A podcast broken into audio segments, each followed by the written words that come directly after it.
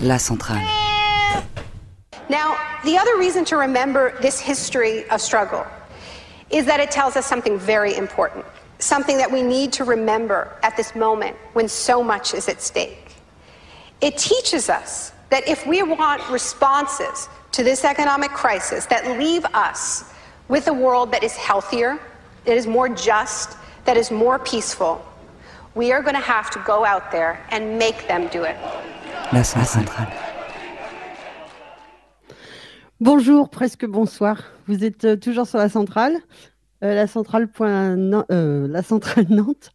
Euh, là, précisément, jusqu'à 21h, on, on- on est ensemble. On est ensemble euh, ici à Nantes, presque sous l'orage qui, arrive.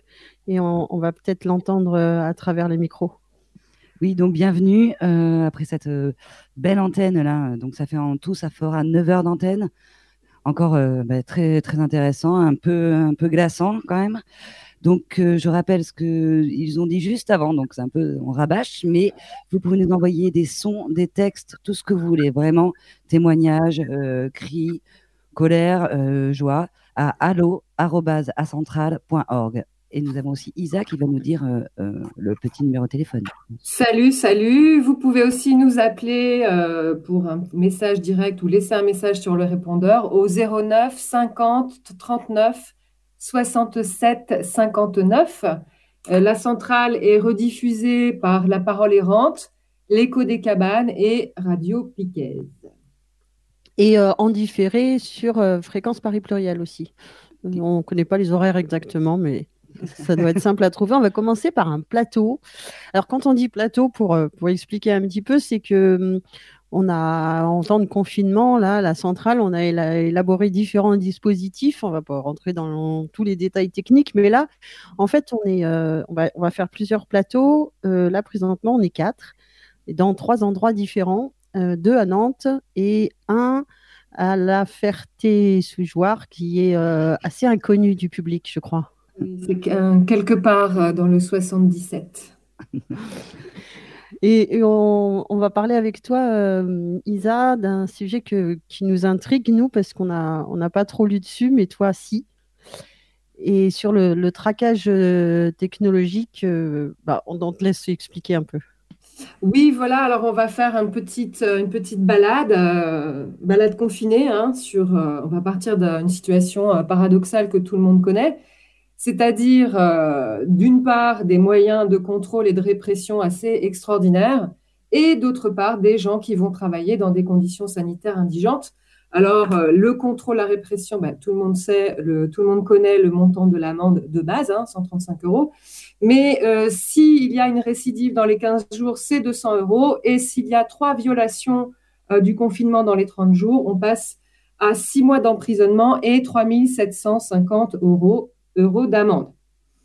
Donc ça, euh, c'est le côté pile et le côté face, eh bien, c'est dans le même temps un grand nombre de travailleurs qui travaillent avec des conditions, dans des conditions euh, atroces, sans protection. Par exemple, euh, hier, vendredi 10 avril, dans un article de la Nouvelle République, on apprenait que sur le Grand Poitiers, 44 éboueurs sur 58 avaient voté la grève pour dénoncer leurs conditions de travail déplorables et la dégradation euh, de leur mission habituelle, hein, de leur boulot habituel, c'est-à-dire bah, moins de tournées et plus d'ordures à ramasser, euh, d'autant qu'en période de confinement, ça doit être encore plus d'ordures à ramasser. Et là, on va écouter euh, justement le témoignage d'une fac d'une factrice précaire qui raconte aussi ses conditions de travail déplorables à la poste.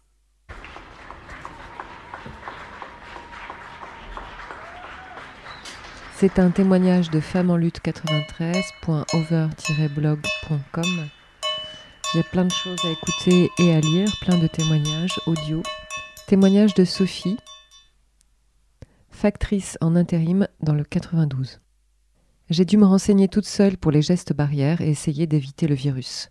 Au travail, environ trois semaines avant le confinement, les chefs ont distribué un petit flacon de gel hydroalcoolique.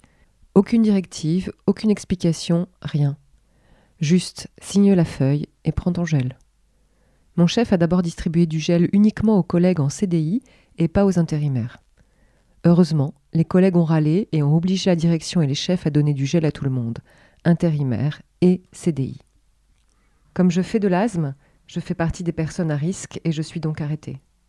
C'est vraiment chaud car mon contrat se termine fin mars et je ne vais pas pouvoir reprendre le boulot avant la fin de l'épidémie. Ça fait très peur de se retrouver sans rien et surtout sans possibilité de travailler. J'avais jamais pensé me retrouver dans cette situation, même en étant précaire. Beaucoup de mes collègues, par contre, sont obligés de continuer à travailler. C'est un véritable scandale. Quand tu es factrice ou facteur, tu bosses en conditions usine avant de partir en tournée. Nous, on est plus de 80, les uns à côté des autres, en espace confiné, pendant plus de deux heures tous les matins. On touche tout à main nue. Le courrier est manipulé par plusieurs personnes, entre le centre de tri, le transport, la plateforme de distribution. On sait que le virus peut rester plus de 24 heures sur le papier, le carton, le plastique. Il faut le dire aux gens. Le courrier est porteur de la contamination pour les postiers comme pour les usagers. Et pour les recommander, on doit aller sonner chez les gens, en pleine pandémie, alors que les gens doivent rester confinés. La Poste trouve normal que les facteurs et les factrices aillent sonner chez les gens. Pire, la direction ne nous a donné aucun équipement de protection. Mes collègues ont exercé leur droit de retrait face à cette situation de danger. Ils et elles se bagarrent pour obtenir des conditions de travail garantissant leur sécurité et celle des usagers. Sans le syndicat Sud et la détermination collective, on serait tous et toutes au boulot à prendre des risques de dingue pour nous et nos familles. En vérité, les risques, on a... en vérité, les risques, on y a déjà été exposé pendant des semaines au début de l'épidémie à bosser, comme si tout était normal. Des collègues de mon équipe sont arrêtés car ils ont des symptômes du coronavirus. Pas de dépistage. Du coup, ça arrange bien la direction et on devrait continuer à bosser sur des positions de travail pas désinfectées, prendre les transports, manipuler du courrier sans doute contaminé, rentrer dans les immeubles, etc. Faire voyager le virus, quoi. Pendant ce temps, les cadres, les directeurs font du télétravail, bien à l'abri. Voilà la valeur de nos vies.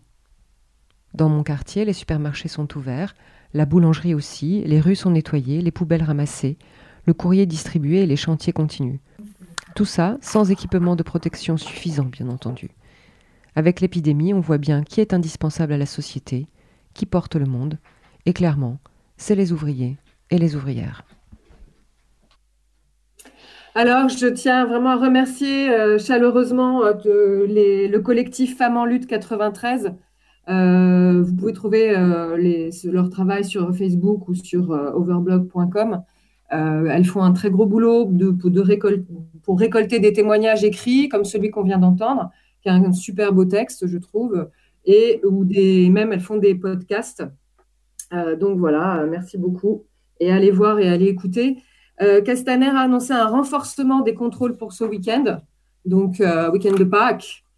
Euh, et, comme on l'a vu avant, on en a parlé hein, dans la centrale aujourd'hui, euh, on est sur une, donc une rhétorique guerrière, hein, en lieu et place d'une stratégie centrée sur un dépistage massif et des équipements pour euh, toutes et tous. On a, depuis la déclaration du 16 mars, un simulacre de guerre avec sa cohorte d'expression guerrière. On les a, on les a vus tout à l'heure. On peut rajouter couvre-feu. Hein. Savoir que dans mon petit patelin, il y a un couvre-feu à 18 heures. Bon, bref et avec une attestation qui est en fait une espèce de laisser-passer. Hein. Donc parler d'une guerre, c'est aussi préparer le, terrain pour le déploiement d'une technologie hein, qui va se roder ici et maintenant, euh, pour être au point certainement pour l'après, c'est-à-dire euh, la période de déconfinement. On ne sait pas trop comment ça va se passer, le déconfinement, mais on est euh, sûr et certaine d'une chose, c'est que ça va beaucoup ressembler à ce qui se passait avant. On va être dans les clous de la répression d'avant et de la répression actuelle. Hein parce que tout le monde a très bien en tête le matraquage des soignantes et des soignants qui dénonçaient l'état de l'hôpital public. Vous pouvez aussi regarder sur Facebook ce que fait l'atelier euh, Youpi, un, atelier euh, de graphiste, art visuel, qui nous dit dans un dernier visuel, on, peut, on veut se faire dépister, pas pister. Parce que effectivement, ce qui se met en place là, c'est euh, la phase exploratoire du pistage général. On va se faire traquer comme des lapins. Alors justement, euh, on parle de tracking. Hein. il y a une petite, je vais en reparler après, une petite application qui est dans les tuyaux. Donc, qu'est-ce que c'est le, tracking? Avec mon accent, hein, British, euh, extraordinaire. C'est l'aptitude à retrouver l'historique, l'utilisation ou la localisation d'une entité au moyen d'identification enregistrée. Ça vient de track, hein, qui veut dire bien sûr suivre en anglais, et ça vient de l'ancien français trace. Trace, traque, ça a la même étymologie. Hein, et la traque, le fait de traquer, c'est un terme de chasse. Mm. C'est fouiller dans un bois pour en faire sortir le gibier. On traque un bois. mais c'est aussi euh, poursuivre sans relâche une personne en fuite pour l'arrêter, la capturer. Donc, à terme, évidemment, est-ce qu'on va, euh, dans ce pistage général, se transformer en fuyard perpétuel de la police, hein, dans une espèce de cercle vicieux ou vertueux? On ne sait pas. Et d'ailleurs, à ce propos, euh, à propos de traque, de chasseurs et de chasse, on a appris hein, le 9 avril que en Seine-et-Marne, le préfet avait dû renoncer à sa petite patrouille de chasseurs Hein, la préfecture de Seine-et-Marne, je cite euh, l'article de West France à ce sujet, a décidé le 9 avril de ne plus reconduire un dispositif de surveillance des massifs forestiers du département où chasseurs et gardes-chasse euh, patrouillaient aux côtés des forces de l'ordre pour faire respecter le confinement. Un chasseur, chasseur, chasseur, chasseur, Pourquoi? Parce que euh, les bases juridiques sont fragiles. Ah, mais bien sûr, ça s'appelle une milice. Mais oui, en fait, c'est interdit par la loi. Bon, d'accord, mais on sait très bien que l'état de droit sous la Macronie, c'est un concept assez flou, en fait. Hein. on en a déjà fait l'expérience. Euh, mais quand même, faire appel à des chasseurs et des gardes forestiers pour traquer les contrevenants du confinement dans la forêt qu'ils connaissent bien, ce n'est pas que pragmatique. Parce qu'après tout, on aurait pu avoir d'autres idées. Par exemple, faire appel au club de mycologie euh, du tête-set, aux associations de cueilleurs, euh, d'amoureux de la nature. J'en passe et des meilleurs. Non, faire appel aux chasseurs, c'est révélateur du film euh, que l'État choisit pour nous. Et bon, ça peut ressembler globalement à La Nuit du chasseur de 1955 avec Robert Minchum. Bon, peut-être. Donc, il y a quand même toute une histoire qu'on nous raconte ici, dont nous sommes les malheureux héros, évidemment. Et euh, dans cette histoire de traquage, on voit euh, fleurir, fleurir, je ne sais pas si c'est le bon mot, je ne pense pas que ce soit la bonne métaphore, euh, des drones qui ont été déployés dans plusieurs régions, hein, à peu près maintenant sur tout le, territoire français, et qui lancent un petit message enregistré, hein, et puis qui sont évidemment équipés de caméras, voilà, pour après euh, déployer la verbalisation, etc., euh, etc. Alors, on trouve un article assez complet sur la question euh, sur la quadrature.net et on apprend que il y a des entreprises privées qui louent leurs drones à la police. et surtout, ce que je retiens de, l'article, c'est encore assez intéressant hein, dans, ce fameux concept flou pour la Macronie de état de droit, c'est qu'il n'existe aujourd'hui aucun cadre juridique spécifique pour l'utilisation des drones par la police. Il suffit, je cite à la police, de considérer que sa mission d'ordre et de sécurité publique le justifie pour ne respecter aucune règle quant à l'utilisation de drones dans l'espace public. Euh, donc actuellement, on sait qu'il y a une, vingtaine de drones qui peuvent évoluer à 150 mètres de hauteur. Voilà. Euh, voilà, ils ont une portée de 8 km et une autonomie d'une vingtaine de minutes.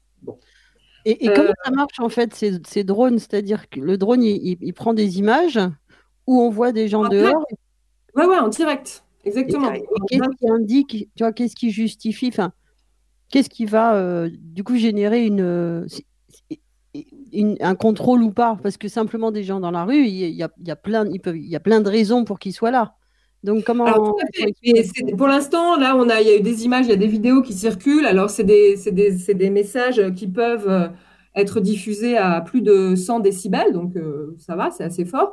Qui vous dit, bah, rentrez chez vous. Euh, j'ai même une copine qui m'a raconté qu'une amie était dans les champs de la Pampa du 7-7 avec ses deux filles. Enfin, rien. Et d'un coup, elles ont vu un drone arriver avec un message rentrez chez vous. Enfin, ah oui, qui est doté de ses propres messages et qui est mais ils sont déclenchés comment ces messages? Parce que eh ben, c'est enregistré, c'est des enregistrements. Euh, je pense que c'est assez simple, euh, voilà. Mais donc ça, c'est le côté dissuasif.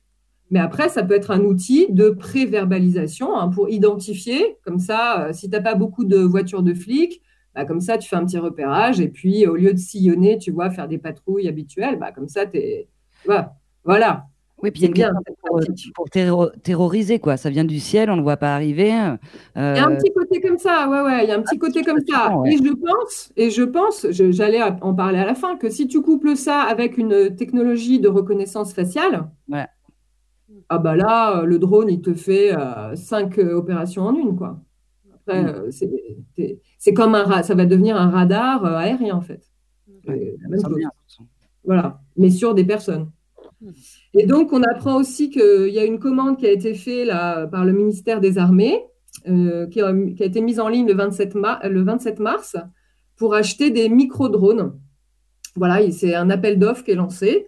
Euh, voilà, euh, pour 200 systèmes de micro-drones pour cette année, et puis une autre commande pour, pour l'année prochaine. Donc, qu'est-ce qu'on peut faire? Bah, il, y a, il, y a, ce fameux flou juridique hein, pour faire face, et qui est à creuser. Hmm, moi, j'ai envie de dire, qu'est-ce qui se passe quand un gros, gros drone rencontre un petit drone de la gendarmerie? Je ne sais pas. Je ne sais pas, euh, tout est permis. J'en sais rien, je dis ça, je dis rien, mais l'aéromodélisme, c'est sympa comme loisir. Finalement, on a un peu oublié, ça peut être, c'est sympathique, on se fait des potes, on, apprend à, voilà, voilà. Et moi, je dis rien non plus, mais il y a des lance-pierres dont la portée excède les 100 mètres. Ah, c'est vérifié. Hein. Alors, parce que là, il y a quand même tout un tas de sites de survivalistes là qui, euh, se multiplient. Hein. et puis, il y a plein de lance-pierres euh, avec des ergonomies tout à fait sympathiques. Je dis ça, je dis rien. Euh, c'est un loisir comme un autre, le lance-pierre. On peut faire des petits concours de lance-pierre. donc, voilà. Et donc, autre joyeuseté hein, de ce fameux traquage de, de lapins que nous sommes, il y a aussi les hélicos et les hélicos de nuit. Alors tout le monde peut-être a lu ou a vu passer donc cette, ce truc un petit peu euh, ubuesque, le déploiement d'un hélicoptère de nuit euh, en Loire-Atlantique, à côté de Nantes, hein, euh, qui a été, cet événement a été abordé par Nantes Révolté. Et donc, donc, il y a trois personnes, des paysagistes qui sont collègues de boulot, qui, qui étaient effectivement ensemble. Ils ne devaient pas, mais bon, vers 22 heures. Et donc, ils ont vu un hélicoptère avec des lumières vertes et bleues et rouges au-dessus d'eux, hein, à infrarouge, et puis, euh, et puis une fouille, une arrestation. Alors, ce serait peut-être à vérifier, je ne sais pas, mais donc ils ont vu débarquer hélico 15 gendarmes et 5 bagnoles de flics. Donc là, tu te dis, mais waouh, c'est incroyable. Pour, trois personnes, donc. Pour trois personnes. En sachant que euh, une heure de vol d'un hélicoptère de ce type coûte entre 3 000 et 6 000 euros.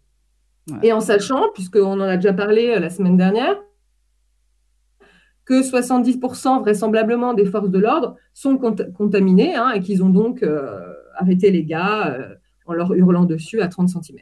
Donc tout ça est tout à fait, je dirais, d'une logique implacable. Voilà. Donc c'est merveilleux. Donc ça, ça va. Et puis dans plein de communes, en fait, il y a déjà des hélicoptères, hein, pas forcément infrarouge.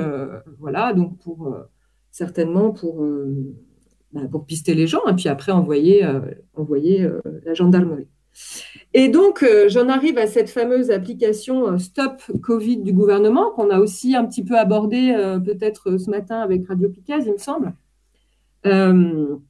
Donc, c'est Olivier Véran, le ministre de la Santé, et Cédric O, le secrétaire d'État au numérique, qui ont bah, dévoilé ce fameux projet, hein, Stop Covid, dans un entretien au Monde le mercredi 8 avril.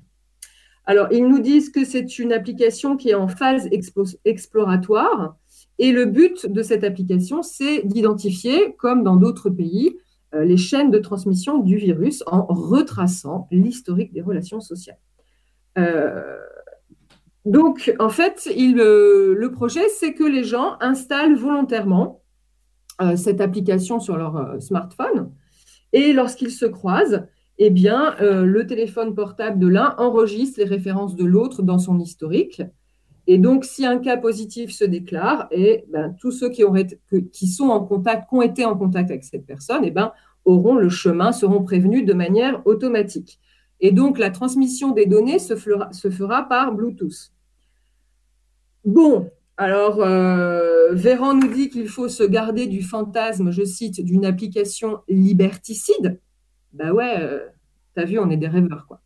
Et donc, euh, et donc en fait, il y a, y a une, le déploiement d'une, je cite, task force là-dessus avec des intérêts privés et publics, mais on peut d'ores et déjà euh, s'interroger de toute façon sur l'utilité d'un tel truc, puisque les réglementations françaises et européennes empêchent d'imposer le recours à une, application mobile de pistage. Euh, voilà, donc à partir du moment où ce truc-là n'est pas euh, pratiqué par tout le monde, bah, ça ne sert à rien, de toute façon. Et euh, il, y a, il y a une réglementation européenne hein, là-dessus, assez, qui a été revue en, 2015, hein, qui est assez, qui est assez claire là-dessus. Donc, comment dire À quoi ça sert de faire ça, hein, puisque de toute façon, il n'y a pas de dépistage massif. Voilà. Euh, il n'y a pas de nombre suffisant d'équipements de, protection pour tout le monde. Donc, à quoi ça sert de développer un outil si ces conditions d'application ne sont pas réunies? Euh, Il y, a un copain qui, nous envoie un message, euh, qui nous écoute là et qui nous envoie un message. Donc, il, il vit à Nantes. Et il nous précise, lisez les furtifs de Damasio et vous aurez un aperçu de l'utilisation des drones pour les attaquer, voire, je cite, là-bas si j'y suis. Et il précise aussi que l'hélico est repassé hier soir et avant-hier soir, donc au-dessus de Nantes, tout feu éteint. Ah Et donc ça marche un peu, je ne sais pas si vous entendez, mais il y a l'orage à Nantes et, ça fait un peu peur. Quoi. Alors une bonne nouvelle, c'est que l'hélico ne peut pas se déplacer quand il y a de l'orage. Ah, voilà, on est peut-être eh ben tranquille. voilà. Mm. Eh ben, comme on rentre dans une phase d'orage, normalement, euh, ah. ce, serait, pas mal. Donc voilà, ça sent quand même un peu la foirade, cette histoire d'application. Euh, euh, ce serait bien qu'ils arrêtent tout de suite de mettre de l'argent dessus. Euh, donc voilà, on voit qu'on a quand même un, ensemble de techniques, de technologies pour nous traquer comme des lapins. Et bah, comment faire face? Bah, Maintenant, restez chez vous, hein, effectivement, on n'arrête pas de le dire. Et c'est c'est la question d'après hein, qui se pose d'emblée. Euh, et certainement que ces technologies vont être déployées pour la période du déconfinement. Alors, on ne sait pas trop euh, comment ça va se passer, comme je disais tout à l'heure, mais euh, il va y avoir certainement des restrictions de rassemblement pour un peu contenir la colère qui, quand même, monte chez chacune et chacun de nous. Et notre sentiment d'être euh, notre volonté d'être solidaire de tous les gens qui bossent euh, dans des conditions atroces, etc. Et donc, bah, on ne sait pas si on va avoir des limitations de rassemblement euh, avec des chiffres absurdes, genre à moins de 100, à moins de 3000, on ne sait pas d'où sortent ces chiffres, à quoi ça correspond. donc, bah, il n'y a pas de 30 000 fronts. Hein. Voilà, il y a le front juridique. Et puis, il bah, faut préparer ses tenues de camouflage, j'ai envie de dire parce que comme voilà, va falloir euh, se faire des petits costumes.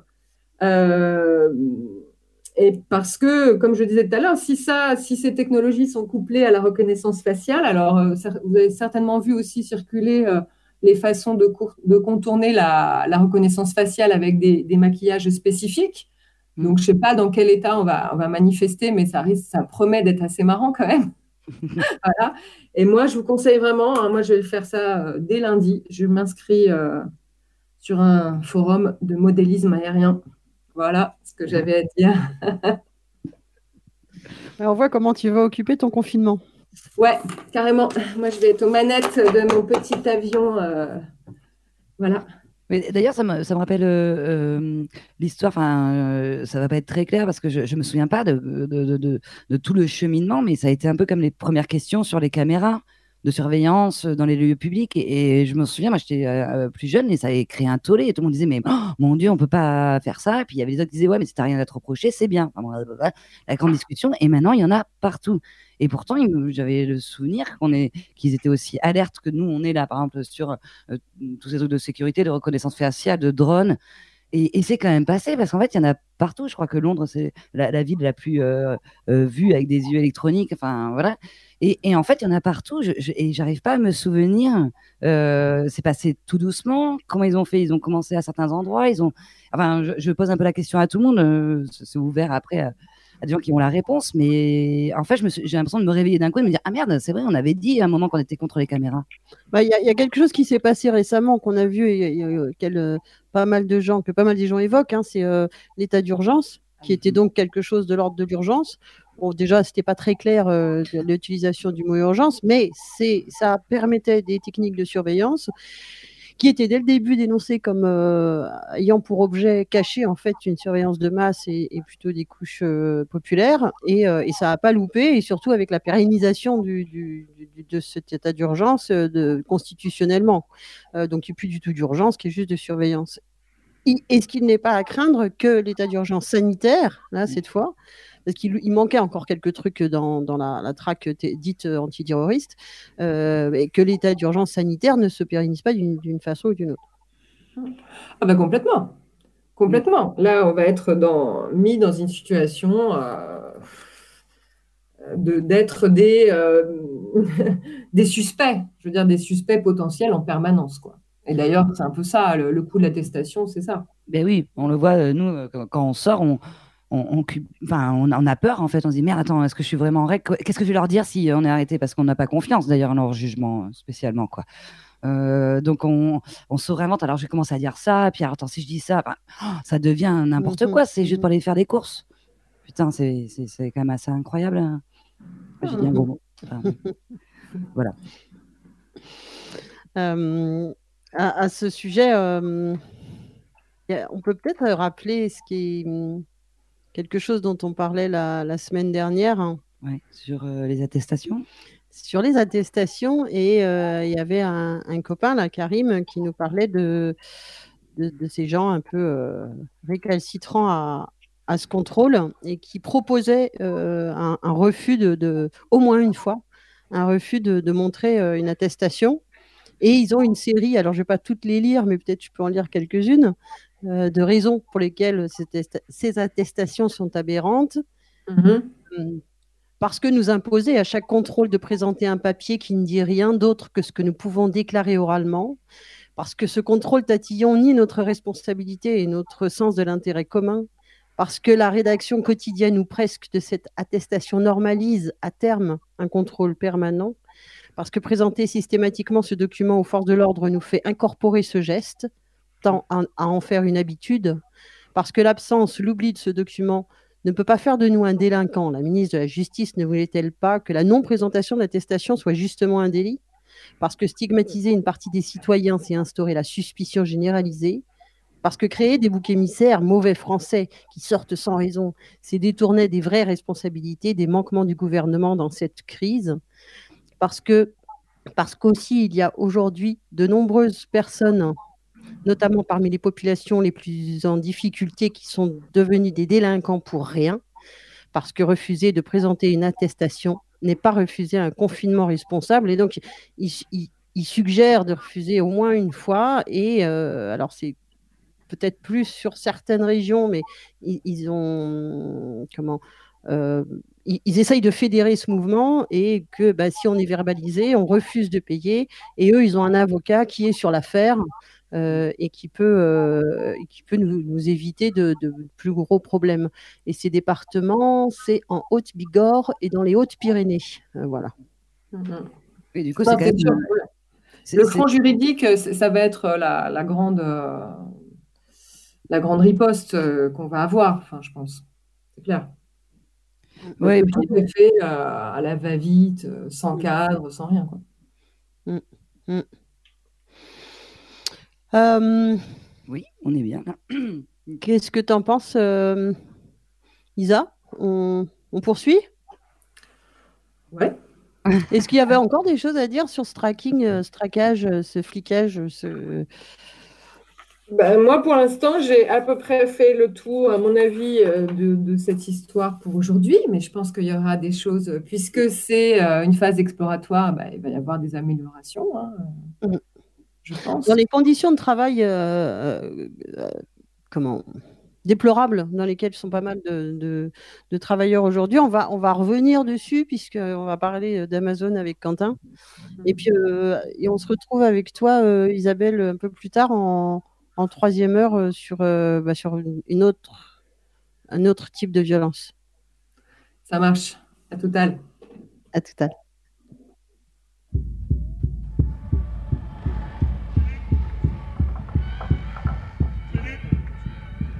Monsieur veut savoir ce qui s'est passé réellement. Avec père, vous étiez là tous les deux. En fait, je vous explique, un monsieur, il voulait l'arrêter, ils ont commencé à le tabasser, les CRS, on commence à le tabasser, on a notre ami, euh, du coup, chez les jaunes, qui a voulu aller l'aider avec son mari. Euh, rien de méchant, juste elle voulait retirer monsieur, quoi. Et en fait, euh, les CRS ont commencé à le taper dessus, à la bousculer.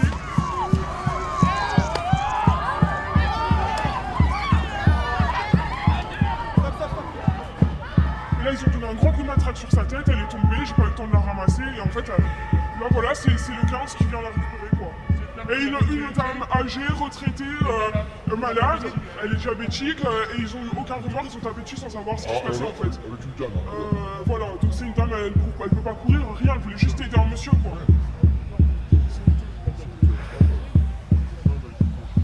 Oui, ils sont en train de voir s'il faut l'emmener ou pas, en urgence ou pas en fait.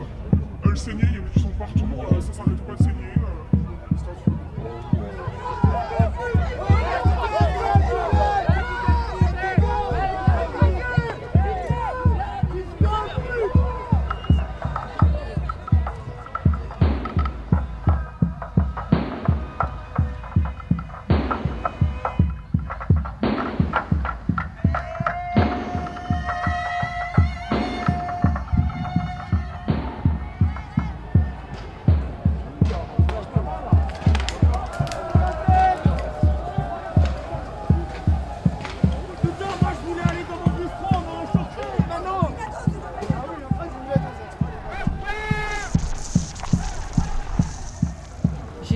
D'un- gars qui était complètement inconscient et qui a été plaqué au sol et menotté. Voilà. Et totalement inconscient. Il réagissait pas du tout. Et cette dame, justement, euh, elle a voulu le protéger. Et, euh, et il y a- y lui est tombée dessus, elle a toute la, toute la, la figure arrachée. Elle est tombée par terre, lui, ils étaient dessus. Et elle, en voulant protéger le, le- ce jeune homme, en fait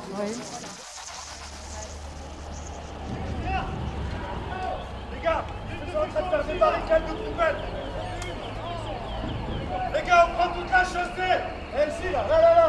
Oh, le mec, là, ici, là. Allez, aidez-vous, là, hein. Allez, les gars, on s'anime.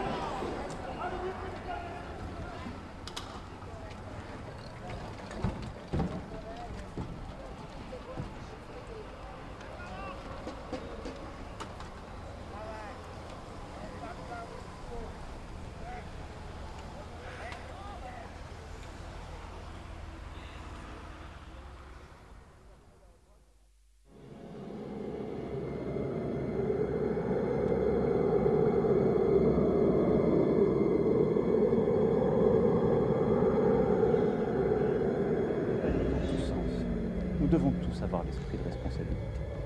Il ne faut pas que les fausses informations circulent à tout va.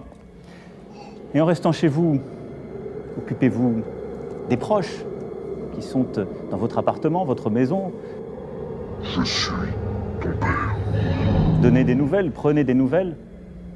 Lisez, retrouvez aussi euh, ce sens de l'essentiel.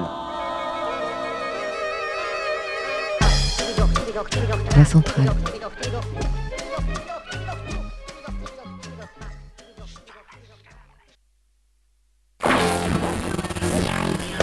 Allô, allô, la centrale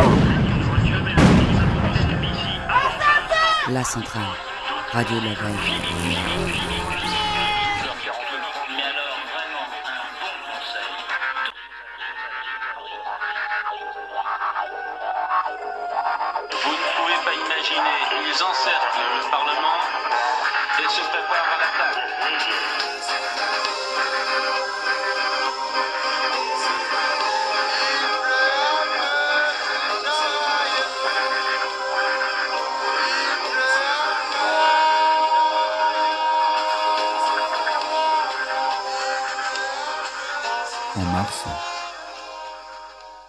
Guerre contre le virus a commencé dans tous les États du monde. Et depuis mars, c'est Victor Hugo qui a raison. La police est partout, la justice n'est nulle part. Toujours c'est. Euh, risque de mourir.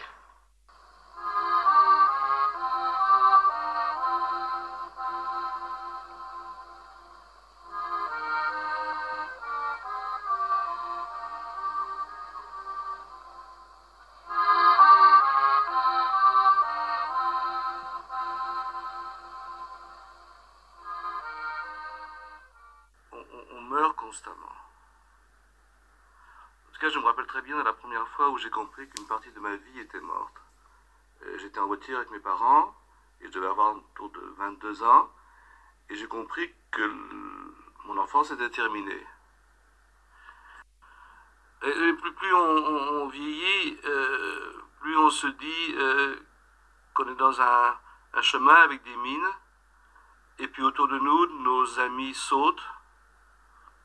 Nous, aujourd'hui, on n'a pas sauté aujourd'hui. Peut-être qu'on va sauter demain.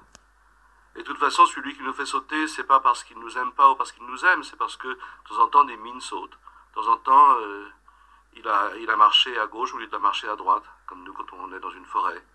Il y a la main du hasard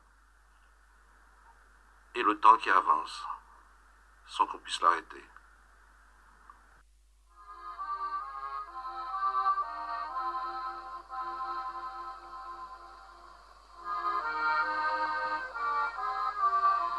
Nous avons appris euh, également aujourd'hui le décès d'une caissière d'un carrefour à Saint-Denis. Elle était arrêtée depuis le 17 mars. Là, on a un corps qui a disparu, qui est dans la Loire, probablement, qui peut ne pas réapparaître. S'il n'y a pas de corps, il n'y a pas de mort. S'il n'y a pas de mort, il n'y a pas de responsable de la mort, il n'y a pas d'homicide. S'il n'y a pas de responsable, il n'y a pas de jugement.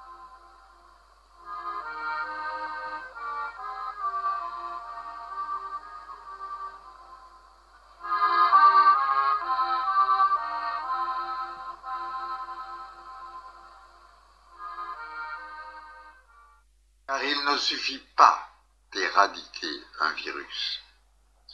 Si la maîtrise technique et politique doit s'avérer comme sa propre finalité, ce qu'elle est en train de faire, elle ne fera du monde qu'un champ de forces toujours plus tendu les unes contre les autres, dépouillé désormais de tous les alibis civilisateurs qui naguère avaient opéré. La brutalité contagieuse du virus propage une brutalité gestionnaire. Nous sommes déjà devant la nécessité de trier les admissibles aux soins. Et encore, ne dit-on rien jusqu'ici des inéluctables injustices sociales et économiques.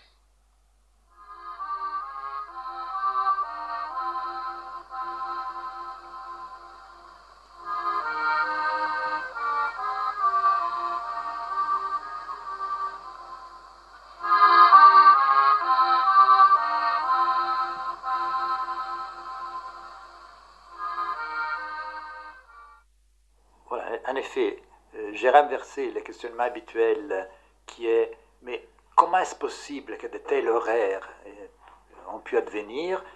Ma question devenait par contre quelle est la structure juridico-politique du camp? Telle que de tels événements, de tels horaires ont été possibles. Donc pour moi, l'analyse juridique et politique du camp était fondamentale. Et là, le, concept qui m'est apparu, là c'est des travaux déjà anciens, c'est que c'est un espace d'exception, justement. Là que si on, si on examine les camps nazis au point de vue euh, juridique, on voit c'est un institut du droit d'exception. C'est-à-dire il est entièrement régi par les, par les droits, par l'état d'exception. Donc c'est la même la matérialisation, on pourrait dire, euh, dans l'espace d'un état d'exception. hein, dans le sens que, en effet, la loi allemande est totalement suspendue dans les camps, et même les statuts politiques de celui qui entre dans les camps, même, même ces statuts déjà réduits à minimum, qui étaient les statuts de- du juif, c'est-à-dire quelqu'un qui avait déjà été presque privé de, de tous ses droits, Ils encerclent le Parlement et se préparent à l'attaque. À Libreville, notre correspondant Yves-Laurent Gomin. Dès l'annonce du confinement général de Libreville et ses environs, le centre-ville s'est rapidement vidé. La classe moyenne et même l'élite, qui ne peut plus se rendre en Europe pour faire les courses, se sont rués vers les supermarchés. Des policiers ont été dépêchés pour faire respecter la distanciation, ce qui a occasionné de longues files d'attente. Tourmentés, les Gabonais donnaient l'impression de dépenser sans compter. Les caddies étaient surchargés de charcuterie, de viande et volailles surgelées, de lait et de conserves.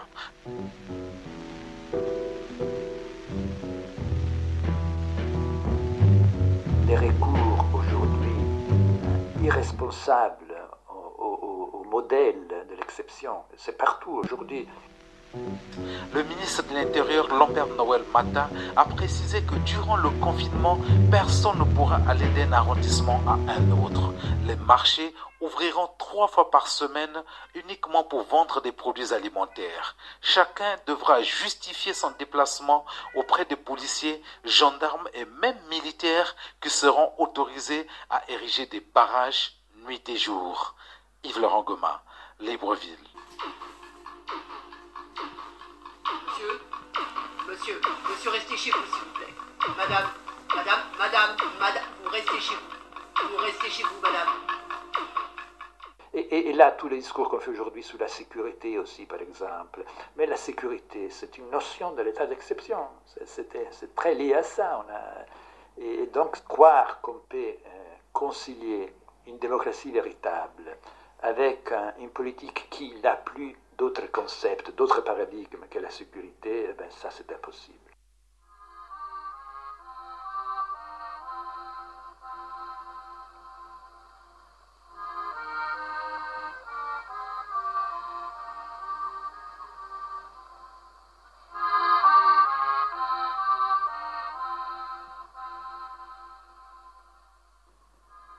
J'ai j'ai conservé des milliers de photos de morts, j'ai fait des listes de noms. Euh, là, en ce moment, j'essaye de faire une bibliothèque de battements de cœur, j'en ai déjà 15 000. Mais tout ça montre plutôt l'absence de la personne que la présence. Quand on ira dans ma, bibliothèque de cœur dans cette île, dans la mer du Japon, on écoutera le cœur de quelqu'un qu- qu'on aime, et dans quelques années, ce seront des cœurs de mort. Mais ça ne fera pas revivre cette personne, ça montrera encore plus qu'elle n'est plus là. Détresse existe, vous n'êtes pas heureux. Comment ça se passe, Lo- Loïc, au quotidien dans cette EHPAD? C'est-à-dire que Vous avez des morts tous les jours aujourd'hui? En moyenne, euh, oui, en moyenne, c'est 1 à 2, à deux par jour. ouais. Le, le pouvoir ne travaille jamais comme une violence absurde. Ce que, ce que j'appelle le gouvernement, c'est toujours un, un pouvoir qui opère presque avec la liberté de, sur les, des personnes sur lesquelles il opère. Voilà, donc, et, à chaque fois pour moi, ce que j'appelle désœuvrement dans ce sens, ou profanation dans d'autres sens, c'est l'opération qui va nous permettre de, au contraire, dans une face-à-face, dans un corps à corps avec les dispositifs du pouvoir, de euh, essayer de libérer euh, ce qui a été capturé là-dedans. Donc au contraire, c'est quelque chose qui est dans l'économie, dans les droits, dans, le- dans la politique. Peut-être que dans plusieurs pays, et certainement dans le mien qui s'appelle l'Italie, le capital sent sa force lui revenir le jour où il peut recommencer à acheter. Bah, vous voulez savoir pourquoi tous les queers détestent l'État? Alors pourquoi tous les queers détestent l'État? C'est simplement parce que euh, être queer en 2020 encore en France, c'est être précaire. C'est euh, c'est compliqué parce que quand on sait que, la, le- on sait que les- la, la plupart des Français sont précaires, quand on est queer, quand du coup on a souvent, comme les personnes trans, des traitements, ça, devient hors de prix et, euh, et le trois quarts du temps pour trouver du travail c'est compliqué aussi d'affirmer qui on est. Donc au bout d'un moment, pourquoi, pourquoi on ne détesterait pas l'État quand l'État ne fait rien pour nous? C'est tout simplement ça. Acheter un ouvrier ne coûte rien. Il suffit de faire appel à la noblesse de son cœur avec une promesse de reconnaissance. Il est bon fils et bon père. Et il veut désespérément s'élever au rang d'esprit, participer au festin de ceux qui ne vivent pas que de pain. Il peut devenir méchant comme un chien fidèle, l'ouvrier blanc désespéré. Alors, euh, t'as vu qu'on était un cortège queer? Et euh, je, vais, je vais juste faire un focus sur une chose. Alors moi je vais dire qui je suis déjà. Je suis une, euh, je suis une quinquagénaire, euh, gouine politique. Je, me considère comme une réfugiée politique, c'est-à-dire que j'ai- j'ai fui l'hétéronormativité. Et c'est pas pour devenir normal.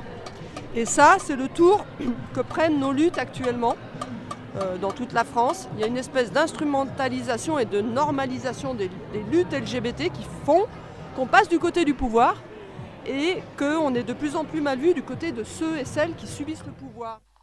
Acheter un ouvrier ne coûte rien.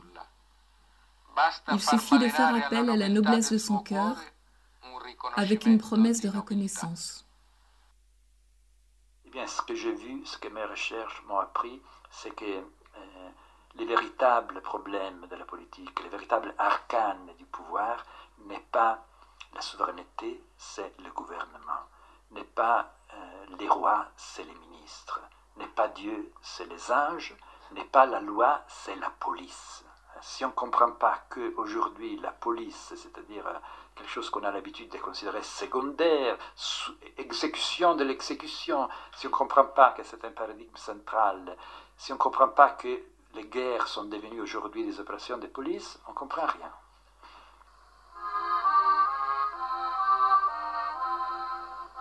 Acheter un ouvrier ne coûte rien.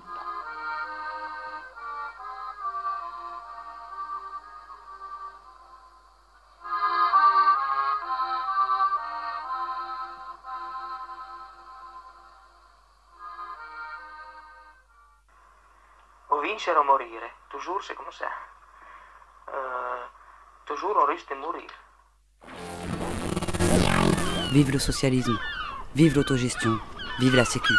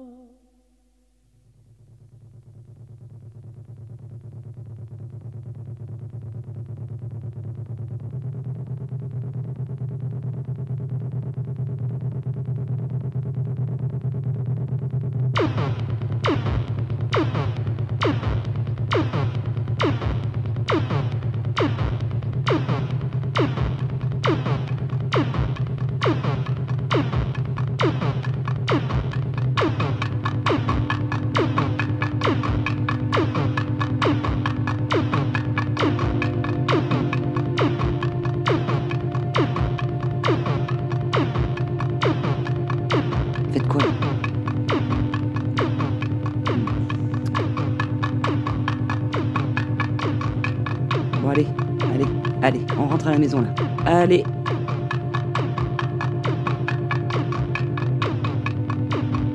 Allez, c'est bon, c'est bon.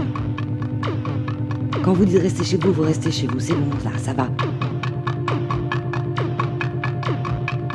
Restez chez vous. Vous restez chez vous.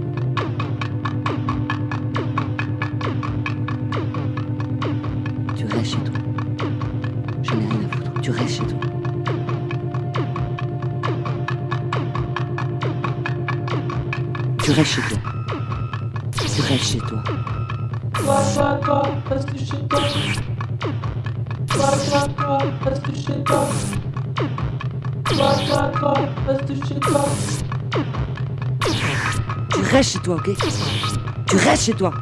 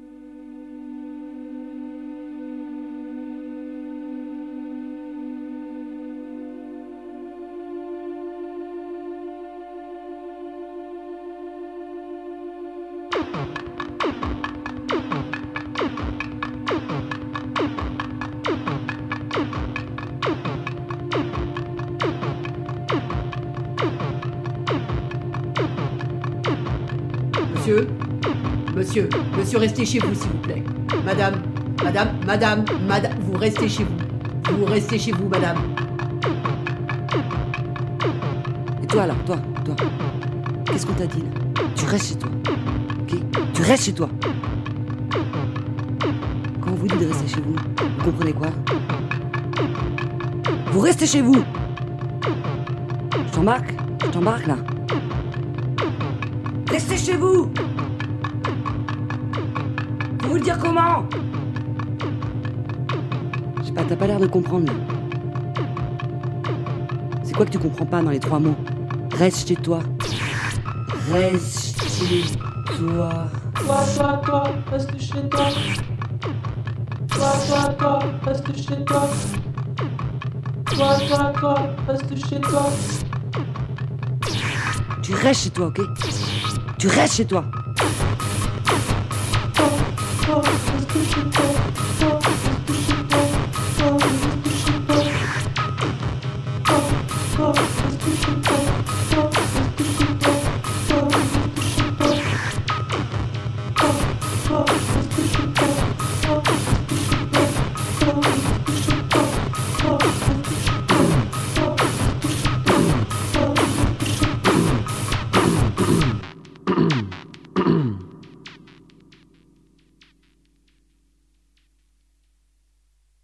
Je viens de regarder le JT. Le JT, c'est les infos en Belgique à la télé. Et là, je vois le ministre du Budget, le ministre Clarinval, qui nous balance des chiffres pour nous expliquer les conséquences économiques que va avoir la crise sanitaire. Et il fait tout, euh, il base tous ces chiffres sur une reprise du travail le 19 avril. Et on lui demande, vous êtes sûr que ça va reprendre le 19 avril? Et le mec répond, écoutez, je ne suis pas virologue, j'en sais rien, je pense que ça va reprendre le 19 avril. Mais tout le monde sait bien que ça ne reprendra pas le 19 avril. Tout le monde sait bien que le confinement va continuer. Alors arrêtez de nous prendre pour des cons, putain. Vous avez menti sur tout. Vous avez menti sur les masques, sur les tests. Vous avez envoyé des centaines de personnes au casse-pub dans les hôpitaux qui sont là sans protection. Il y a des gens qui meurent dans les hôpitaux. Il y a des gens qui souffrent. On joue tous le jeu. On respecte tous les règles. On est tous confinés de chez nous, du jour au lendemain. Et vous, vous continuez à passer à la télé en nous prenant pour des cons et en mentant Non mais ça suffit maintenant, non Roosevelt, il a fait le New Deal en tablant sur l'intelligence des gens. Vous, vous nous prenez pour des cons. Vous ne vous en sortirez jamais. Vous n'êtes que des bouffons et vous me cassez les couilles. Maintenant, vous assumez. Quand tu vas au JT, quand tu vas aux infos et que t'es ministre, t'assumes et tu dis la vérité maintenant.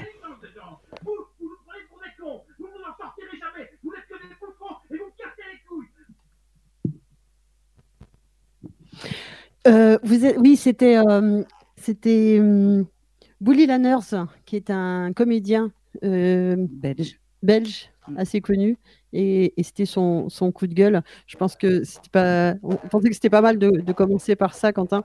Euh, Est-ce que, est-ce que tu peux nous voir? Est-ce que on peut te voir, Quentin? Donc là, on est, on est de nouveau hein, sur un, un plateau euh, complètement éclaté. Et, euh, et Quentin est dans une autre euh, région, ba- banlieue parisienne. Ouais. Euh, Quentin? Alors, un peu Ah plus non. tôt, on entendait euh, contre leur nécrolibéralisme un son de Thierry. Et, euh, et après, euh, le, le- le tube de, de l'été à venir de Radio Panique qui, qui nous invite à, à- à, je sais pas, à rester chez nous, je crois. Euh, donc, on attend Quentin, tranquillement, qui va bientôt arriver et, euh, et qui va euh, nous parler de, des, de les- des situations, de, de- des conditions de travail à Amazon. Et pour l'instant, on va, on va rappeler le numéro de téléphone de la centrale. Vous pouvez appeler à tout moment. D'ailleurs, vraiment, appelez-nous parce que on se sentirait moins, encore moins seul. Donc, appelez-nous au 09 50 39 67 59. On est toujours euh, relayé par la parole errante demain, l'écho des cabanes et Radio Piquez. Merci à eux. Oui, tout à fait. Et toujours, si vous avez des sons, des témoignages, des textes, à allo Euh, c'est vraiment bienvenu. On a besoin de, bah, d'entendre tout, tout et n'importe quoi, euh, ce que vous vivez, vous vivez au travail, ce que vous ne vivez pas au travail. Voilà, donc euh, tout est important maintenant. Euh, une vision du monde, une vision de non-monde. euh, euh, voilà, n'hésitez surtout pas. Et est-ce que nous Ah, il y a Quentin qui est là, Quentin, voilà. en tout cas, on le voit, nous, mais euh, super. Est-ce que tu nous entends? Est-ce que nous, on t'entend? Est-ce que vous m'entendez? Moi, je vous entends parfaitement. Super. Voilà, nous Ouais. aussi, c'est bon. Génial. Ouais, donc on pensait que c'était bien de, de commencer par le, le coup de gueule de Bully Lanners. Moi, moi pour, euh, personnellement, je ne le connaissais pas, mais apparemment, il est très connu en Belgique. Et, euh, et justement, il dénonçait le- la, de- de- la crétinerie du gouvernement à parler d'une reprise du travail le 19 avril, alors que euh, bah, justement, il ne faut pas. en fait, il faut pas. Il faut rester chez nous, je crois. Ouais, je pense, parce que c'est une reprise du travail qui est également évoquée par le président du MEDEF, qui appelle l'ensemble des entreprises à se remettre en route, à, ce que tous les entrepreneurs reprennent le travail et que les salariés les suivent, même dès maintenant, dans son, dans, son interview qu'il a donnée au Figaro. Et, et je pense que malgré euh, le confinement, malgré le fait que les gens ne peuvent pas aller manifester dans la rue, euh, les problèmes sociaux qui- qu'il y a euh, doivent continuer d'être défendus malgré le confinement. Il y a notamment euh, différentes euh, campagnes sur les réseaux sociaux qui sont, faites afin d'interpeller euh, l'opinion publique euh, sur les différents problèmes sociaux et sociétaux qu'il y a notamment dans les entreprises, avec euh, notamment le hashtag euh, Stop Production non essentielle qui a été lancé par différentes organisations sociales et même des organisations écolo euh, afin d'interpeller euh, les, entreprises, euh, notamment les grosses entreprises, les grosses multinationales, euh, sur le fait euh, que beaucoup de leurs productions ne sont pas essentielles et que du coup leurs salariés devraient rester confinés chez eux et pas venir travailler, puisque, on le rappelle, ces entreprises qui continuent de fonctionner, ça reste des, vecteurs de transmission du coronavirus, puisque ce sont les seuls qui continuent d'être en contact avec d'autres individus mal- malgré le confinement. C'est notamment le cas euh, pour les entreprises de e-commerce, euh, puisqu'il y, a- y a, énormément, c'est la plupart euh, qui continuent de fonctionner, ceux qui font de la, de la livraison à domicile, de tout un tas de services, que ce soit alimentaire, que ce soit de la livraison d'objets. Il y a notamment cet après-midi un hashtag qui est en top tendance sur Twitter. C'est Whopper euh, quarantaine. euh, C'est lancé euh, par Burger King qui, qui, qui appelle à, à commander via Uber Eats des produits Carrefour. Donc la, la totale pour le coup, puisque apparemment, comme on peut pas aller dans les fast-foods, que ce soit McDo, Burger King ou, ou tout un tas d'autres, on, on a- on propose aux personnes de faire appel à, à- à Uber Eats ou à Deliveroo afin de se faire livrer euh, ces produits à domicile, puisque c'est les seules choses qui sont encore autorisées. On va euh, d'ailleurs, je pense, euh, pouvoir écouter le témoignage d'une de ces personnes euh, qui continue de, travailler, qui, continue de travailler du coup ch- chez Amazon. On parle beaucoup d'Amazon parce que c'est la plus grosse plateforme de e-commerce, mais le problème est, le, même dans l'ensemble de ces entreprises e-commerce. Qui, qui, et c'est pas un problème qui est nouveau lié au coronavirus, mais qui est amplifié avec le coronavirus, puisque habituellement, ce sont déjà des problèmes sociaux pour les personnes qui y travaillent, euh, qui sont, régu- qui sont plutôt exploitées, euh, notamment chez Amazon, euh, entre les personnes qui sont dans les entrepôts pour, pour préparer les, les- commandes, que que ce soit également les livreurs qui, qui font un nombre de commandes incalculable par heure, puisque on les voit à chaque fois, que ce soit mm, notamment à Paris, qui, qui courent partout et, qui ont même pas le temps de dire bonjour aux personnes parce parce qu'ils ont un nombre de commandes à faire dans l'heure sous peine d'être sanctionnés. Et, limite, ils lancent les colis parce qu'ils n'ont pas le temps. Parce, que sinon, ce sont des sanctions pour un, un délai trop long pour faire le nombre de commandes. Donc, on va écouter le témoignage d'un intérimaire euh, chez, Amazon euh, qui, euh, du coup, euh, a, vu son droit de retrait refusé euh, par sa boîte d'intérim. Donc, on, va écouter tout de suite ce témoignage euh, s'il est prêt. Les dirigeants du plus grand Amazon de France, le Amazon de Bretigny dans l'Essonne, ont annoncé la semaine dernière déjà 4 cas avérés de Covid-19 au sein de leur entrepôt.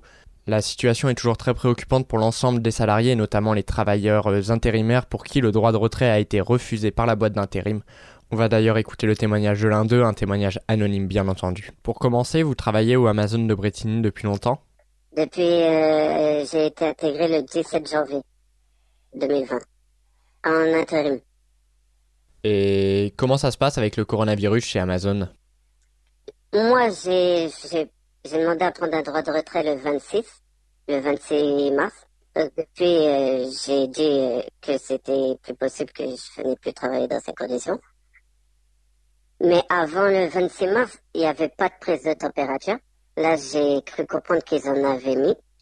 Mais avant ça, il n'y avait pas de prise de température. Euh, Le gel hydroalcoolique, euh, c'était les managers qui passaient, euh, qui passaient, qui demandaient est-ce que tu veux du gel? Alors qu'à mon humble avis, ça devrait être imposé. toutes les heures, ils devraient nous en donner, même en prise de poste. Euh, tu vas aux toilettes, il n'y a pas de... Il y a des... Comment dire Ils ont installé des trucs qui distribuent euh, du gel hydroalcoolique, mais ils sont cassés ou ils sont vides. Et en ce qui concerne la distanciation sociale, c'est quelque chose de possible à mettre en place au quotidien chez Amazon? Euh, les distances de sécurité, les barrières de sécurité, c'est pas possible d'être respecté. Il y a- on est vraiment beaucoup. Les allées, elles sont étroites. Par exemple, euh, il y a les cartonneurs qui peuvent se croiser, les, les, les relayeurs aussi. En vrai, la sécurité, elle est possible que pour ceux qui sont en station. En station, c'est-à-dire? En station, c'est pour les pickers et les euh, stowers. Les, les stowers, ils, euh, comment dire, ils chargent les articles dans les euh, pods, c'est des grands casiers, des grandes armoires. Et euh, sur nos stations, en fait, on est vraiment tout seul et euh, il y a un bon espace autour de nous. Mais sinon, tout ce qui est... euh, les pickers, ils font quoi? Eux, ils, ils préparent euh, en fait les commandes. D'accord. récupèrent dans les armoires que les stowers remplissent pour, euh, pour euh, préparer les commandes, prêtes à partir. Et vous, chez Amazon, du coup, faisiez quoi? J'étais stower. Et euh, après, on peut soit demander à passer en indirect, c'est-à-dire euh, en carte builder ou euh, relayeur, euh, cartonneur. Mais depuis, depuis que j'ai vu que c'était vraiment compliqué, j'ai dit bon bah je vais faire toutes mes journées à stower, bien que c'est à la longue c'est c'est lassant et fatigant. Mais je préférais être dans ma station tranquillement jusqu'au jour où, jusqu'au mercredi 25 où j'ai une collègue euh, avec qui je suis proche, de qui je suis proche, qui m'annonce qu'elle a attrapé le, le Covid-19 là-bas. Et en tant qu'intérimaire, euh, comment ça s'est passé pour votre droit de retrait dont vous avez fait usage? Le 26, le jeudi, j'ai été euh, directement sur place à, ma boîte d'intérim. J'aurais dit je voulais exercer mon droit de retrait. euh. Ils m'ont dit de leur envoyer un mail avec euh, d'expliquer pourquoi je voulais exercer mon droit de retrait, dire ce qui va pas. Chose que j'ai faite et j'aurais envoyé même une vidéo d'un des trucs qui ne marchait pas, qui était dysfonctionnel depuis, même avant que ça parle du coronavirus. Et euh, bah, on m'a jamais répondu alors que c'est, ils étaient censés me répondre à partir du moment où ils recevaient mon mail, c'est ce qu'ils m'avaient dit. Aujourd'hui, j'ai renvoyé un mail pour leur dire oui, euh, j'aimerais savoir où ça en est, tout ça. Bon, ils me répondent que en gros, euh, le mail initial n'était pas n'était pas parti et que finalement ils, euh, refusaient mon droit de retrait parce que il n'y a pas de danger imminent ou je sais pas quoi. Vous êtes donc d'accord avec votre collègue qui a témoigné chez Bastamag pour euh, parler de la gravité de la situation euh, que vit actuellement le Amazon de Bretigny C'est, il a rien aggravé, exagéré. Euh, tout ce qu'il dit, c'est la vérité. Les, dis- les barrières de sécurité, quand on arrive sur le, le- sur le site, impossible de tenir les un mètre, euh, un mètre et demi d'é- d'écart. Euh, Vous dites que c'est impossible parce que vous êtes beaucoup trop nombreux sur le site de Bretigny. on est, on est beaucoup trop nombreux, beaucoup trop nombreux. Le site, il tourne H24, il ferme pas. Quand il y en a qui partent, il y en a qui sortent, eh ben, on se croise forcément. Dans les escaliers, c'est pas possible de sceller un mètre de sécurité pour monter dans les étages. Ils ont fait des sens de circulation, ce qui fait que ça réduit aussi, euh, comment dire, l'espace. Donc les gens sont plus euh, entassés. Il y a ceux qui veulent euh, arriver sur leur poste de travail le plus vite possible, donc forcément ils marchent vite et ils doublent les personnes qui qui marchent plus lentement. Il y a plein de trucs. Ils, ils ont beau dire qu'ils font, qu'ils mettent tout en œuvre pour euh, pour la sécurité des employés, c'est que pour euh, ne pas fermer derrière. C'est tout. Sinon la la vraie sécurité, il n'y a pas. La fermeture des sites Amazon ne semble toutefois pas à l'ordre du jour, même si le risque épidémique est assez important et que les cas devraient se multiplier dans les entrepôts et, et également euh, dans les communes qui accueillent ces entrepôts.